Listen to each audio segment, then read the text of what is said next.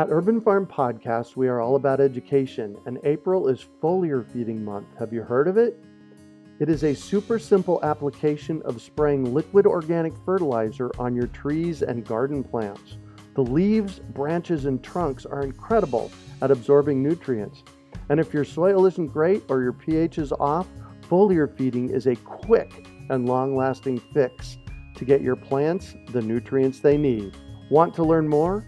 Join us for our free online webinar on how to apply this amazing process to your gardens and fruit trees. Visit urban farm dot org to sign up. That's urban farm dot org. Did you know that according to the U S Food and Drug Administration, two-thirds of all our fruits and veggies eaten in the United States come from outside the country? And there are all kinds of problems with that. For one, an apple that had to travel hundreds or even thousands of miles to get to your plate can't be all that fresh or nutritious. And I say that's just crazy, especially when we can grow so many different varieties in our own front and backyards. Jumping into growing your own food is actually quite simple. You just need to know the rules. My free webinar, Introduction to Urban Farming, begins to frame out your pathway to growing your own healthy food. In this free webinar, you'll learn the three simple steps to becoming an urban farmer, the five components of healthy soil, and how to think regeneratively, which is, by the way, one of the most important concepts we need to be exploring right now. Will you join me in this webinar and help co-create the food revolution? Just text GARDEN to four four two two two or go to urban farm u dot org to sign up for your free webinar.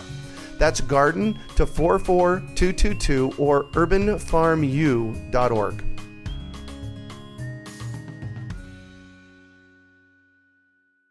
You're listening to the Urban Farm Podcast, your partner in the Grow Your Own Food revolution. Whether you've just been introduced to urban farming or you're a lifelong advocate, we're sure you'll leave feeling more informed, equipped, and empowered to dig deeper into the soil of your local food economy. With you every step of the way, here's your host, Greg Peterson. Today on the Urban Farm Podcast, we have Jerome Osentowski, author of The Forest Garden Greenhouse, to talk about his experience with agroforestry and permaculture. Jerome has spent the last thirty years developing indoor and outdoor forest farming technology at his location in Basalt, Colorado. He is the founder and director of the Rocky Mountain Permaculture Institute, dedicated to education, research, and demonstration. They can be found at c r m p i dot org. He is also the author of The Forest Garden Greenhouse, How to Design and Manage an Indoor Permaculture Oasis, published by Chelsea Green in the fall of two thousand fifteen. Welcome to the show today, Jerome. Well, thanks for having me on. Absolutely. I've been looking forward to this interview with you. So I shared a bit about you. Can you fill in the blanks for us and share more about the path you took to get where you're at now? Well, we, as I point out in the book, we started as market farmers back in the oh. uh, late eighties and uh-huh. early nineties. I think we grew salad greens and herbs for the farmers market and and for the restaurants in Aspen. Uh-huh. And we had a very successful run at that.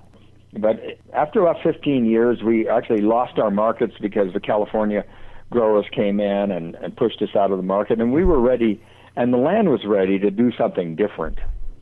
Uh, we and, and you know, I should have been doing permaculture way ahead of that time, uh-huh. way ahead of that schedule. And I kept putting it off. I kept putting planting perennial polycultures in all of my uh, one acre of annual gardens. I can remember pulling up apricot seedlings and throwing them in the compost. I mean, that that's a that's a cardinal sin, you know, for a permaculture. Oh, oh yeah, no kidding. Yes, and I mean, if I I, mean, I have twenty apricot trees right now. Some of our seedlings uh, that were you know volunteered next right. to the fence line, and you know those are the ones that you know stayed. Uh, but you know, it took us you know a while to. to wake up and realize mm-hmm. that we needed to start doing forest gardening, even though there were books out there and I was already teaching design courses. Uh-huh. But we just took our time doing the conversion. And then, you know, gradually, we, you know, we started just filling up all of our terraces with uh, apple gills, paragills, cherigills, all, with all the nitrogen-fixing support plants and, and the understory of medicinal plants and comfrey and midstory of currants and gooseberries. And, and, and now it's a twenty, you know, twenty-five-year-old food forest. Wow. And it's featured in many books. Uh-huh. And, and Chelsea Green came along and, and asked us to do an indoor forest garden because we were doing the same thing indoors with our five thousand square foot of greenhouses. Wow. Uh, we had a tropical greenhouse, we had a Mediterranean greenhouse, and we have two or three warm temperate ones. So since other people were writing books on forest gardening, and I never got around to doing that until mm-hmm. coming up, uh, we Chelsea Green wanted us to write one on indoor forest gardening. And that's what the book is all about. Wow. Uh, that came out about almost a year ago now. Yeah. And uh, it came out in November. Right. And it's already in its second printing. So wow. Congratulations, kind of our, by the way. Um, you know, our aha moment yeah. when we decided that we needed to start walking the talk and put in a, a food forest. Wow. So I have a couple of questions for you. Terms that you used already in your introduction, I'd kind of like you to kind of tease them apart a little bit. Uh, and for anybody that's in permaculture, I did my first permaculture design course twenty-five years ago. But for my guests that are in permaculture, I always ask them, what, what is your definition of permaculture?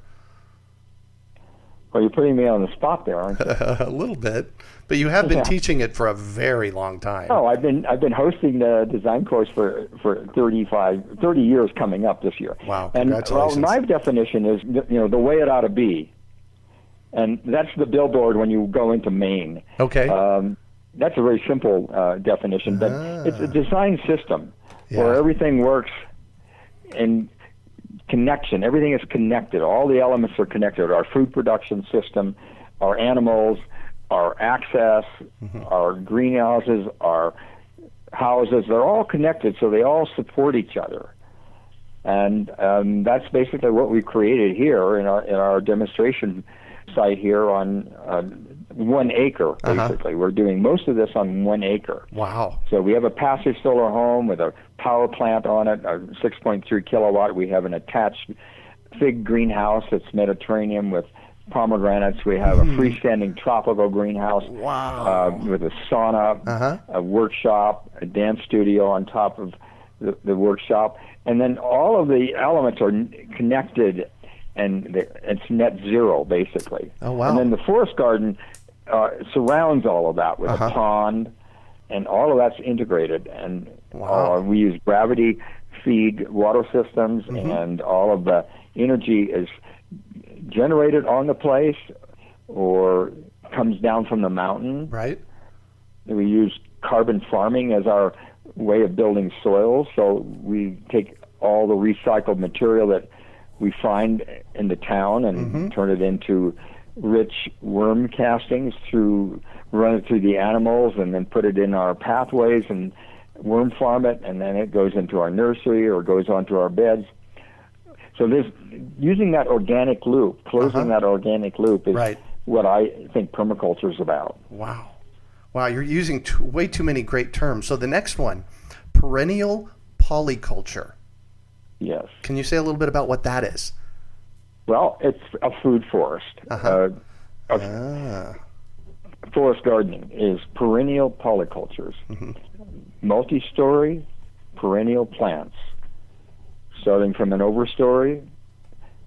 Could be your, uh, a full-size apple tree. Mm-hmm. You would come down and have some medium-sized nitrogen-fixing trees, then you would have maybe a vining element crawling up on top of those nitrogen-fixing trees, and you would have some gooseberries and currants in the mid-story and elderberries, and then you come down, you could have some medicinal herbs uh, as ground covers, like mm-hmm. the astragalus, and in the tropical greenhouse we have spirulina or spilanthes. So you're filling in all the niches, and if along the fence lines you're doing vertical planting, stacking. So everything. When you go into a forest, it's not one-dimensional. Uh-huh. It's multidimensional. Yeah. When we create our food forests, we want to fill in every square inch. And wherever there's some sunlight, we'll, you know, we'll we'll put a plant we'll in put there and train in there, it. Yeah. Or it'll go up into where that sunlight is. Wow. Um, and basically it fills in the space on its own. Uh-huh. Sometimes so, you have to cut things back. Yeah, exactly. Take them mine. Uh, like our fig tree, we have to cut it back uh, fifty percent every year, and, and it grows back again and fruits again. And uh, same with all of our, pretty much all of our trees. We don't do a lot of pruning outside. Uh-huh. We train our trees from the very beginning to be minimal pruned, sort oh, of right. like Masanobu Fukuoka did. Yes, yes. Mm-hmm. Wow. So does that get to the point there? Yeah, absolutely. Perfect. So you mentioned a term that I've not heard before. It makes sense to me, though, but I'd like you to explain it a little bit. You said carbon farming. Yes. Can you explain and that a little that, bit? Yes. Eric Tornemeyer was an intern here in the nineties. He uh-huh. was you know, cutting salad greens for us, and when we were first starting to put our forest garden together, he helped with the installation of that, and he he sort of got his start in permaculture here. Right. And he's gone off to write several books. One with David Jacke on forest gardening. Uh, he wrote Perennial Vegetables, and he pro- he wrote another book called uh, Paradise Lot. And he's recently just come out with a book with Chelsea Green, with Carbon Farming. Uh-huh. And basically, that's what we do here. We take carbon, we value add it, and turn it into really rich soils mm-hmm. with polycultures. And in his book, he talks about the different agroforestry technologies all over the world that are working, that are sequestering carbon. And so that's the kind of framework that he constructed to feature as a theme for his book. Which instead of a bunch of techniques that are kind of out there and people uh-huh. are doing them, right. you put them all under the umbrella of carbon farming, which is a very smart way to do that because then you can get someone's attention at higher levels. Uh-huh. They can say, wow, all these things work. They've been working. We can see some examples. Let's start doing this. Let's start funding these kinds of projects. And that was his motivation, I think. I've talked to him on the phone, and actually we're going to be interviewing him on, on our radio show. Oh, nice. Next week. Um, so that's a major book out there, uh, and, uh, and and it could be a textbook for an agroforestry school, which we uh-huh. hope to start. Nice. And we used that book along with David Jacke's book and some other books that are out there from ECHO uh-huh. down in Florida as textbooks for our agroforestry school. But that's carbon farming, and most permaculture people, practitioners, use carbon farming. They just right. maybe don't even know they do it. Exactly, exactly. When you're when you're lasagna gardening and when you're doing huga culture, uh-huh. you're carbon farming. Yeah. And if you're doing perennial polycultures, you're doing carbon farming. Mm-hmm. Excellent, excellent. So we got you here today to talk about your book, The Forest Garden Greenhouse. Can you tell us about your book? Well, it walks through my entire history of growing first in annuals outside and in, indoors, right?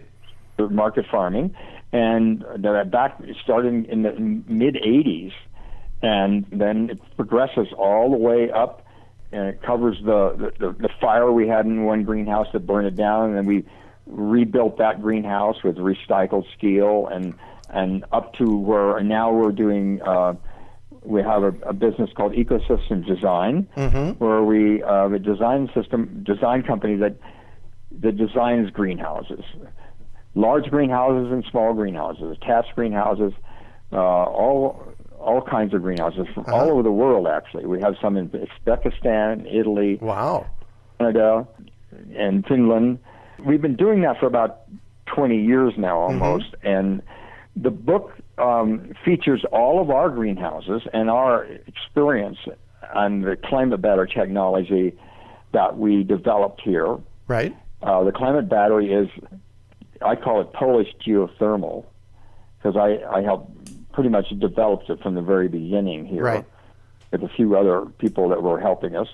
Uh, if you can envision taking the warm air in the greenhouse mm-hmm. all winter long or in the fall and pumping it down into the soil oh. with ends and plenums and four-inch pipes uh-huh. perforated. And so all that heat and moisture goes into the soil down to five feet in some of our greenhouses, and it comes out cool and dry. So it's like a big heat pump I I I, I think of it as this big hot breath coming in right. all day long during the hot it, during the hot period of the year. Yes, and then at night there's another setting on the thermostat that will kick. If they when it gets down to fifty degrees, uh-huh. the same fan kicks on and pulls that fifty degree air down into the soil that's seventy degrees and right. warms it up about seven to ten degrees. Wow. So it's it's like a battery in your car. You're driving along during the daytime without your lights. Uh-huh. You're charging the battery. The alternator's charging the battery. And at night you need some um, light, so you turn on your light switch and yeah, you, voila, you have you have lights. Yeah. So that's kind of what we're doing with the with the climate battery. And we have industrial size ones. We use them for cooling as well. Uh-huh. They cool as well as, as store heat because right. if you're taking that warm air out of the greenhouse, uh-huh. you're lowering the temperature of the greenhouse and you're cooling it. So it actually has two functions. In permaculture, remember, we never just do one thing. Oh, yeah. We have multiple functions for a single element. Mm-hmm. So that climate battery takes the humidity out, it cools the greenhouse, it stores the the B T Us in the soil for later. Uh, it actually it creates a warm atmosphere for right. the roots of the plants. Oh, of course it does. So, so my fig tree, it's in seventy degree soils all all winter long. Even though oh it's in a, a detached greenhouse, it doesn't have any auxiliary heat. Right. And it can go down to twenty degrees, seventeen degrees, and the the fig tree is dormant. Above the ground, right? There are no leaves on it. It never gets any tip burn. Mm-hmm. Uh, it could freeze in there, but it never. And the pomegranate is the same way. The right. olive is the same way. The Pakistani mulberry, the rosemary. None of those things feel any of that twenty degree t- temperature mm-hmm. because they're sitting in warm soils. Right.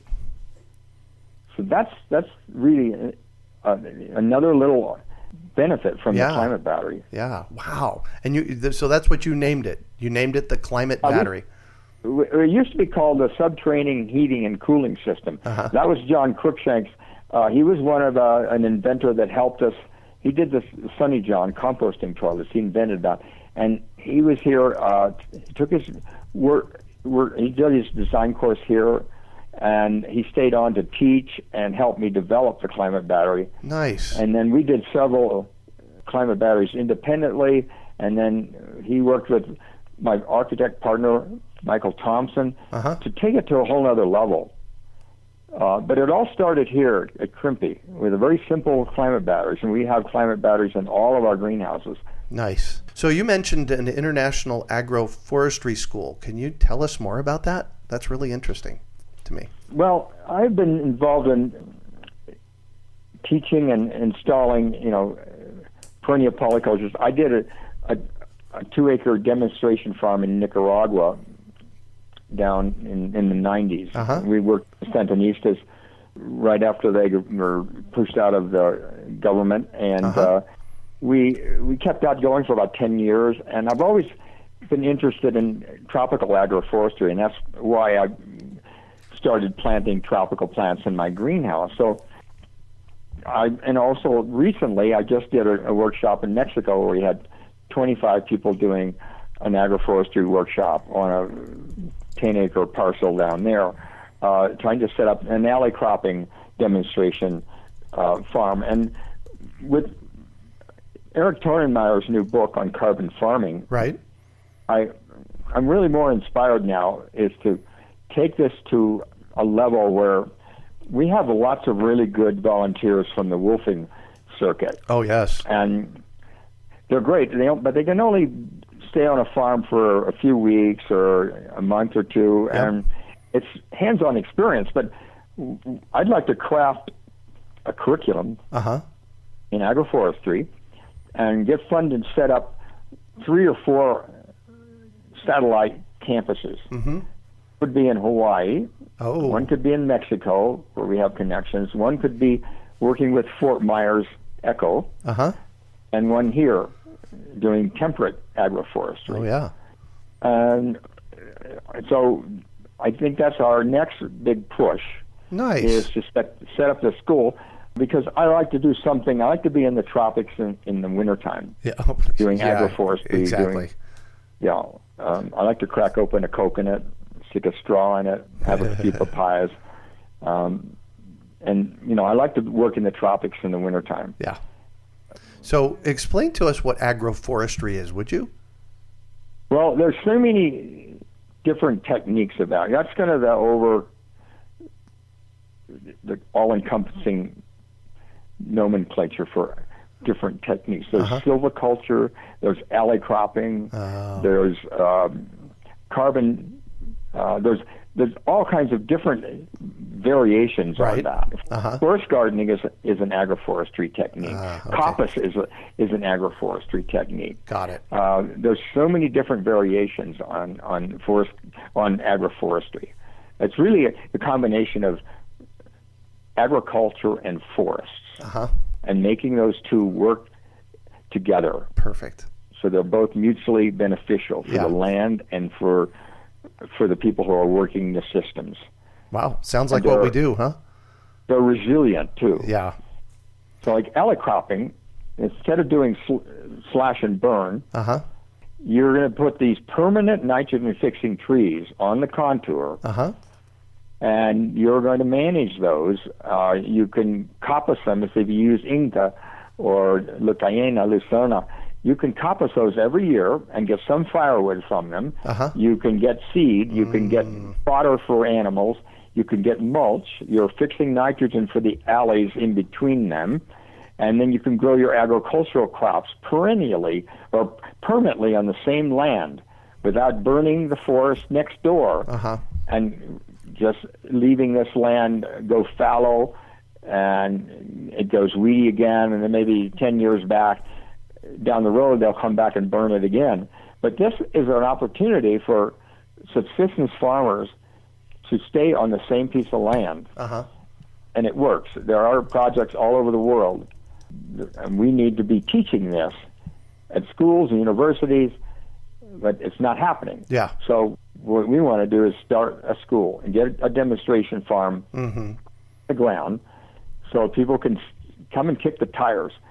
See, that's why people come here. I just did a tour this morning from some people from North Carolina. Oh, nice. And they actually picked up my book at ECHO. And, you know, they want to come here and see what it looks like. Right. A twenty-year-old forest. They want to come in and see the greenhouses where the bananas are hanging down and the jujubes and mm-hmm. and citrus is on the vine in a greenhouse in Colorado. They want to go outside and see two hundred varieties of apple stone fruits. Uh, you know, wow. Everyone's partly from Missouri, right? Uh-huh. Show me, the show me state. Yep, yep, exactly. Uh, and, you know, you can read about it in a book, but it's another thing to come and experience it. I, I was, one of my questions was going to be, can we come and see it? Because you're, as you're talking about it, it's like, oh, man, I want to see this place. Well, you can watch some videos. It's going on our website. Yeah, all right, perfect. Uh, you can do that. And all we right, have cool. a little T V show now, and we have a radio show where we talk about agroforestry and, and, and permaculture. Uh, if you go on our, our website, uh, C R M P I dot org, and you can link to uh, T and K, and there are, we have Grassroots T V that perfect. Uh, features uh, us, and we're mm-hmm. doing different farms in the valley here. Nice. Uh, every month we feature a different farm. So nice. We'll have about six or seven farms through the summer that we'll feature. Visit. Stephanie, Stephanie and I are my, is my co-host. Uh-huh. And we'll, we went to the dairy at Sustainable Settings. We went to Casey's tomato farm uh, last uh, month, and, mm-hmm. and that's already up. Uh, we did two, wow. two shows here at Crimpy, one in the greenhouse and one outdoors. Fantastic. So, um, but and we have a bunch of other videos out on YouTube about worm farming and uh, forest gardening and everything. So, perfect. There's a lot of stuff you can see, uh, but you can also come here and do a workshop. Uh-huh. We have an academy coming up uh, in July. Uh, you can go on our website to see that. Okay. And uh, we have a, a four-day intensive on forest gardening and a four-day intensive on greenhouses, and then we have a, two days on aquaponics and two days on water catchment. Nice. And then we have our, in August, we have our thirtieth P D C. I was going I was going to ask you about that because that's a pretty outstanding thing. You you offer a permaculture design course there. That's a seventy-two hour design yep. course where people can dive in and really learn permaculture. And you have yours starting in August, and it's the thirtieth anniversary. You've, yes. You've offered it thirty times in a row. I bet nobody else has done that. Not we're the longest running permaculture class in the world, yeah. Wow. In one consecutive place. Yeah. Congratulations. That is phenomenal. Uh, and we have a big party um, after that and uh-huh. um, a little celebration. And that'll be my, um, I'll, in September I'll be seventy-five. So oh. I'm, you know, have a little you know, birthday party, or already birthday party at that time. And happy early birthday. living living uh, in a food forest and living in and having five thousand square foot of greenhouse, you know, in the high Rocky Mountains, uh-huh. uh, is cheating a little bit. You know, uh, life isn't so bad up here. Yeah, it you know, it's a mess just about everywhere. This is our this is an arc. Yeah, and we talk about that in the book. Mm-hmm. Um, our tropical greenhouse is like an arc. Right. You know, it has a sauna. It has a, a great place with a hammock and shaded pergola and passion fruit hanging over. It has wow. night blooming jasmine. It has an archery range in it. It has a sleeping platform. Wow. An aquaculture tank. Uh, it just goes, and a G O T machine. It just goes on and on. It's like, it's it's what you need to have. Yeah. Uh, every place needs uh, an ark, or someplace where you can go in the middle of the yeah. wintertime and and chill out and warm up, and your bones warm up because you're in the tropical greenhouse. Yeah. And did you have a hot tub in there too? No, it's outside actually oh. on the deck. oh, very um, good. Those snorkel hot tubs, yes, and we can. It's it's next to the uh, woodworking workshop, uh-huh. and yeah, that that's another thing we we fire up as well. Wow, wow, how phenomenal! But you could have one of those in a greenhouse. That yeah, would, that would that would be handy. Yeah, exactly. So I'm going to shift a little bit here on you, and I'd like to, for you to talk about a time you failed, how you overcame that failure, and what you might have learned from it. Well, you know, we did have an incident where one of our greenhouses burnt down. Uh-huh. You mentioned that. It was a homemade greenhouse. It had a really funky sauna that was wooden construction, and there was evidently a mouse had laid uh, a, a nest in the, the flue, and oh. in the first year, it actually burned the, the greenhouse down. It was sixty feet. Uh, oh my it gosh. was very uh, destructive and almost burned my house down. And I was sixty-seven at the time, and I really wasn't ready to to do something, you know, to rebuild at that time. And uh-huh. um, I finally I. After a, a week or two, I finally got myself together, and you know, my partner uh, Michael Thompson. Uh, we actually had taken another greenhouse down and stored it, and uh-huh. with the hopes of putting it up in Carbondale uh, as a community greenhouse, right. and no one wanted to do that. So we had this huge greenhouse that we, with metal greenhouse trusses and posts that, um, that we took a third of that and redesigned it on a new footer, but in the same envelope over the old greenhouse, and I built Phoenix, which is featured in my book. Yeah. Um, so we used new technology, new climate battery fans, new addition climate battery, polycarbonate, insulated north and west walls, all the things that I couldn't have done with the old greenhouse. Uh-huh. So the greenhouse, the, the fire was a, a, a blessing in disguise. Mm-hmm. Uh, one of those things that, you know, if you can overcome it, something really good comes out of it.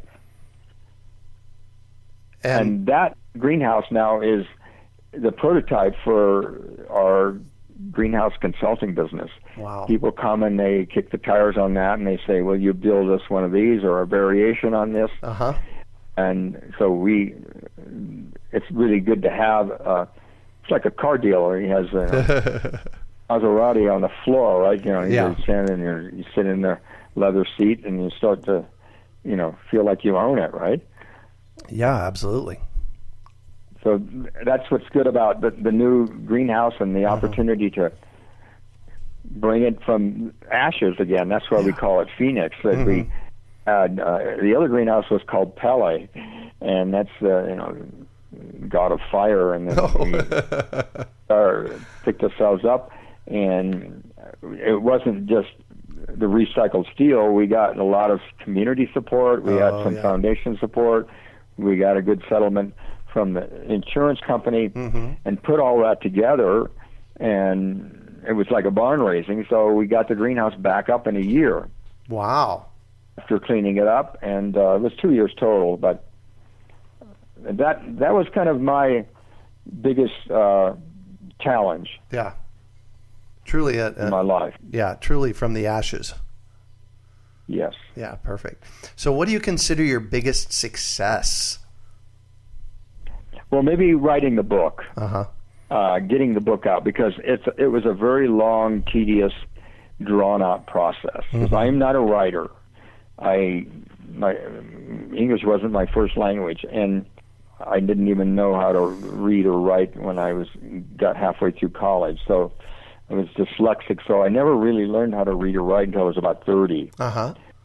And I still don't know how to write. I talk into my iPhone, and that gets transcribed. Oh, nice. The ideas are there. Yeah. I mean, I I sound fairly literate right now, right? Uh-huh.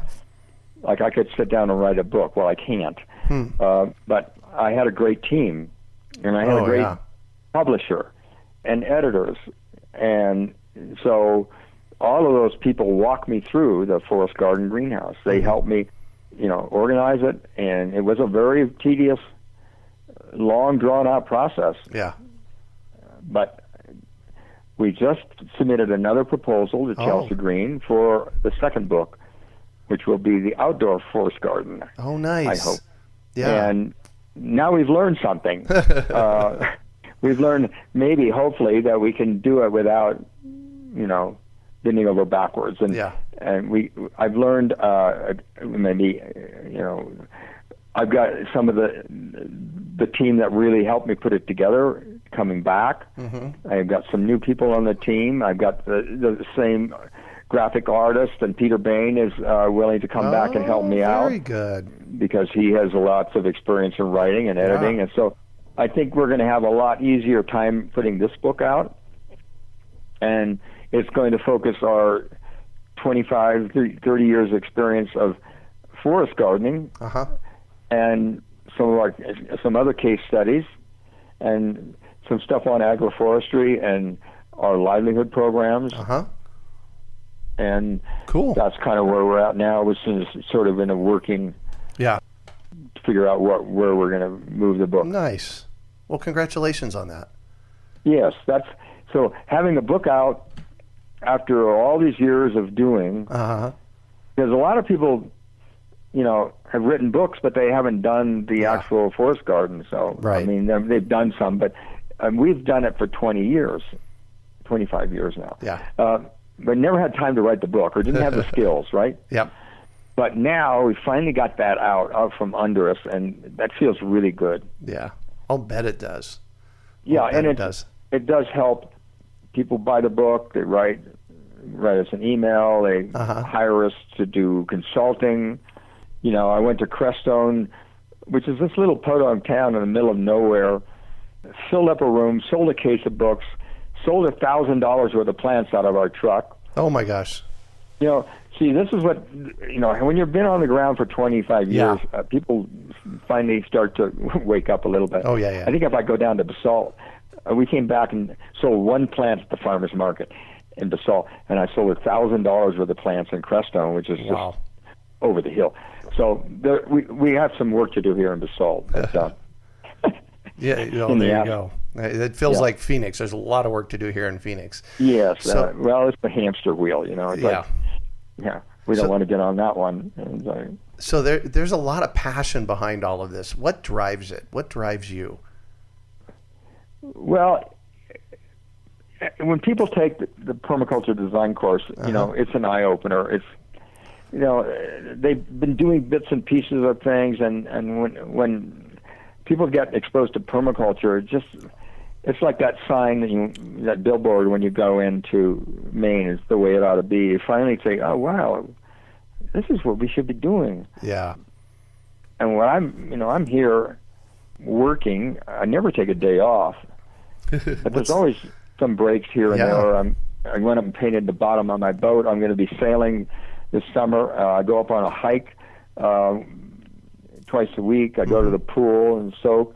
So I take some time off, but I never take a day off per se. Yeah. Uh, because I, I, you know, I take some time off to go shoot some arrows in the greenhouse. Uh, those, and I like the people that we have here now are really dedicated and talented, uh-huh.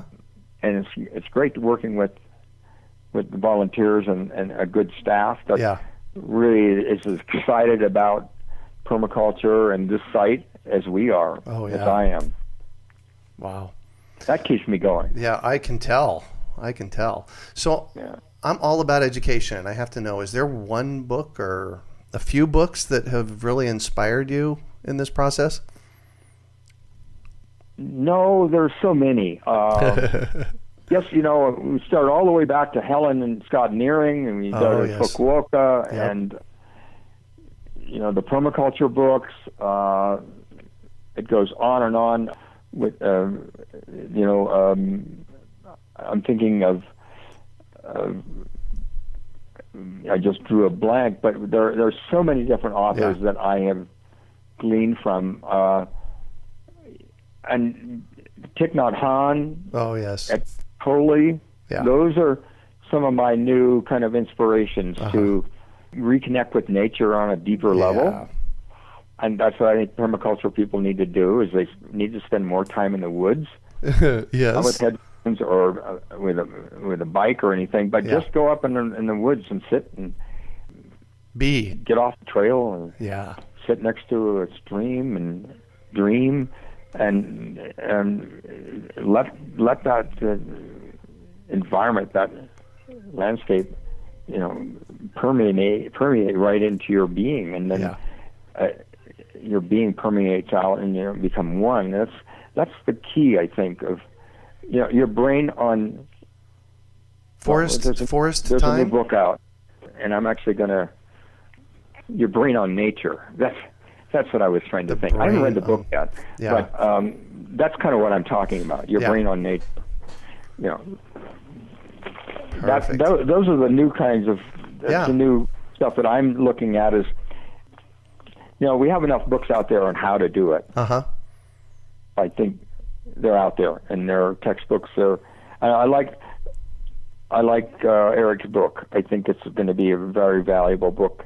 Yeah. Uh, in terms of moving people and moving governments, maybe um, towards carbon farming and towards yeah. more permaculture, perennial farming systems. Perfect. So and we need to do that. Oh.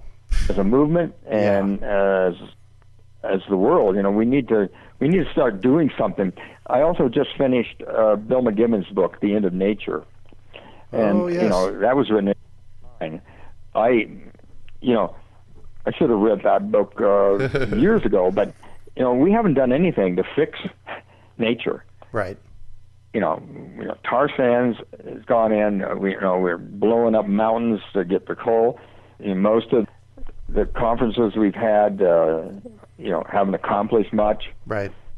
You know, we have all these non-believers and global climate change. So it's an uphill battle, and but the, we're, you know, we're getting more C O two. Yep. Everything is just compounding. So we really haven't done anything to reverse it. So at some point we have to do that, or it's not going to last much longer. Right. It sounds like that's what Eric's book is about. Yeah, I mean, Perfect. We don't have much time, and uh, you know, I—he's the first one that Bill McGibbon's the first one I've heard talk about. Bill, uh, I'm John Hamaker's theory of the, the coming ice age, and right. you know, John wrote that book back in the uh, seventies or sixties, I think it was called "Survival of Civilization." Uh huh. I remember. And, you know about that book? Yeah, I do. Yeah, well, you know, nobody wants to talk about the Ice Age coming. They want to talk uh-huh. about Hawaiian shirts and stuff. But, you know, we're probably heading down that road. Yeah. And you know, better get your greenhouse ready. yeah. So yeah. what one final piece of advice do you have for our listeners? Well, plant some trees. Plant yeah. some edible landscape. You know, I don't know why we can't get people to do that. We need to get people to just start doing it. Yeah. Don't talk about it. Don't take another class. Just go out and buy some edible landscaping nursery and start friend, planting perennial polycultures in your backyard. Yeah. Uh, that's that's what we need to do. Everyone needs to do a food forest in their backyard, yeah. and we wouldn't have we wouldn't have problems. Everyone would be carbon farming in their backyard. We wouldn't you wouldn't have to go to the stores often. Yep. And um, that's that's my suggestion. Perfect. Well, thank you so much for joining us on the show and sharing your experience with us today, Jerome. It has been a treat getting to chat with you. Yeah, well, thank you for uh, for inviting me. Uh, looking forward to the summer. We just we almost have fruit on everything this year. Nice. Uh, we just had a huge rainstorm, uh-huh. and you know how what happens after a rain? You could hardly get through. Uh, you have to get the machete out. To oh yeah, exactly. Get through the lovage and the comfrey and. And if people want to learn more about Central Rocky Mountain permaculture, they can go to C R M P I dot org Perfect. Or Jerome at C R M P I dot org to email us and learn about uh, our upcoming programs and a book, the uh-huh. book we're going to be doing, and Perfect. The current book. And also, we have a newsletter that you can sign up for oh, and listen to our radio show. Perfect. So that's C R M P I dot org Yes. Well, thank you very much. And that's it for today. Thanks for joining us on the Urban Farm Podcast. Thank you very much. Did you know that according to the U S Food and Drug Administration, two-thirds of all our fruits and veggies eaten in the United States come from outside the country? And there are all kinds of problems with that. For one, an apple that had to travel hundreds or even thousands of miles to get to your plate can't be all that fresh or nutritious. And I say that's just crazy, especially when we can grow so many different varieties in our own front and backyards. Jumping into growing your own food is actually quite simple. You just need to know the rules. My free webinar, Introduction to Urban Farming, begins to frame out your pathway to growing your own healthy food. In this free webinar, you'll learn the three simple steps to becoming an urban farmer, the five components of healthy soil, and how to think regeneratively, which is, by the way, one of the most important concepts we need to be exploring right now. Will you join me in this webinar and help co-create the food revolution? Just text GARDEN to four four two two two or go to urban farm u dot org to sign up for your free webinar. That's GARDEN to four four two two two or urban farm u dot org